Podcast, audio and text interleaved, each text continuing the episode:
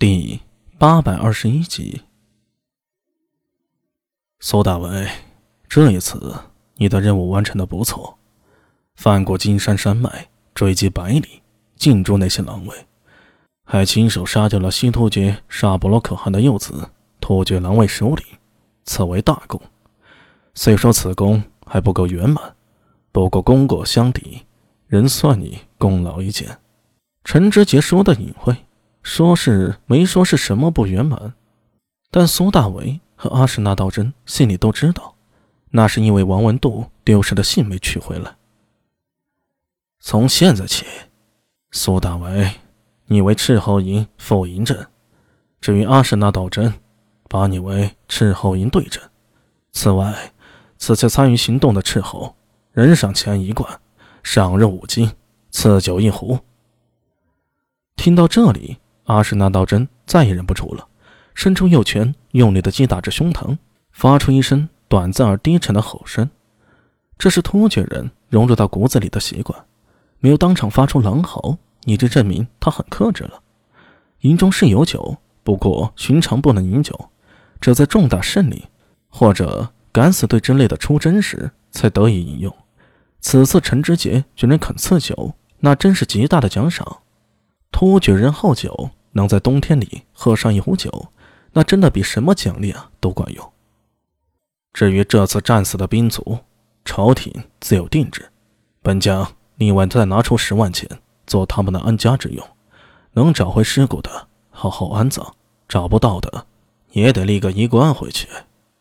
另外再拿十万钱，这就是陈知节自掏腰包了。看得出来，老陈对于这次能除掉狼卫首领。阿什纳沙毕这件事儿还是很满意的，日后回长安，在功劳簿上，此事也足以记上一笔了。陈知节的虎目扫视全场，眼中神光凛凛。本总管这样处置，可有不服？帐中所有将领，包括王文度和苏定方，都是微微欠身道：“大总管赏罚分明，我等心服口服。”所有人表情各异。或欢喜，或庆幸，只有苏大为表面微笑，内心却平静如湖。他在想，从始至终，大总管都没提到那封信的事儿，这是要淡化处理了。视线从金山北面跨过蔓延的茫茫雪山，当落到金山南面时，会发现辽阔的草原上景青如林，无数帐篷好像白色的蘑菇一样，在大地上星罗棋布，雪花飘落。寒风带着严冬的气息，吹进了西突厥大汗沙博罗可汗的大帐里。他的右手曾经掌握金刀，象征着草原上至高无上、杀身掠夺权力的手，用力的将那带血的信握在掌心。他的双手捂住面庞，然后是死一般的寂静。这一瞬间，这位西突厥可汗像是死去一样，毫无声息，只有他的肩头微微的颤动。似乎能让人意识到他正陷入巨大的悲痛中。大汗，加呀，大汗！将领心惊道：“为什么是沙比，我最爱的小儿子？友谊才刚刚飞上天空，翅膀便被折断，这是在我心口挖去了一块血淋淋的肉啊！”他缓缓的放下双手，面色平静到近乎冷酷。只有一双眼睛里充满了血红的血丝。是谁杀了我的儿子？是是唐军里一个叫苏大为的人。苏大为。阿史那赫鲁念着这名字，缓缓的一字一字的念着，像是要把这个名字刻进心里。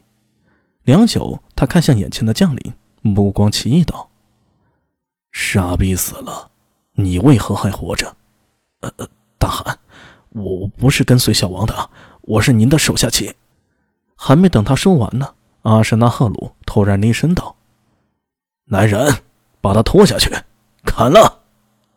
大大汗，将领吓得双膝一软，扑通一声跪倒在地上，头重重的磕在地上，不断的磕，撕心裂肺的喊道：“大汗，我跟随你多年，我没有功劳。”也有苦劳啊！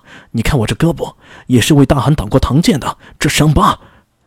还没等他说完呢，早有如狼似虎的狼卫冲了进来，将那反紧双手给拖了出去。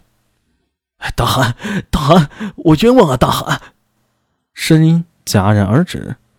过不多时，有狼卫提着一颗血淋淋的头颅进来了。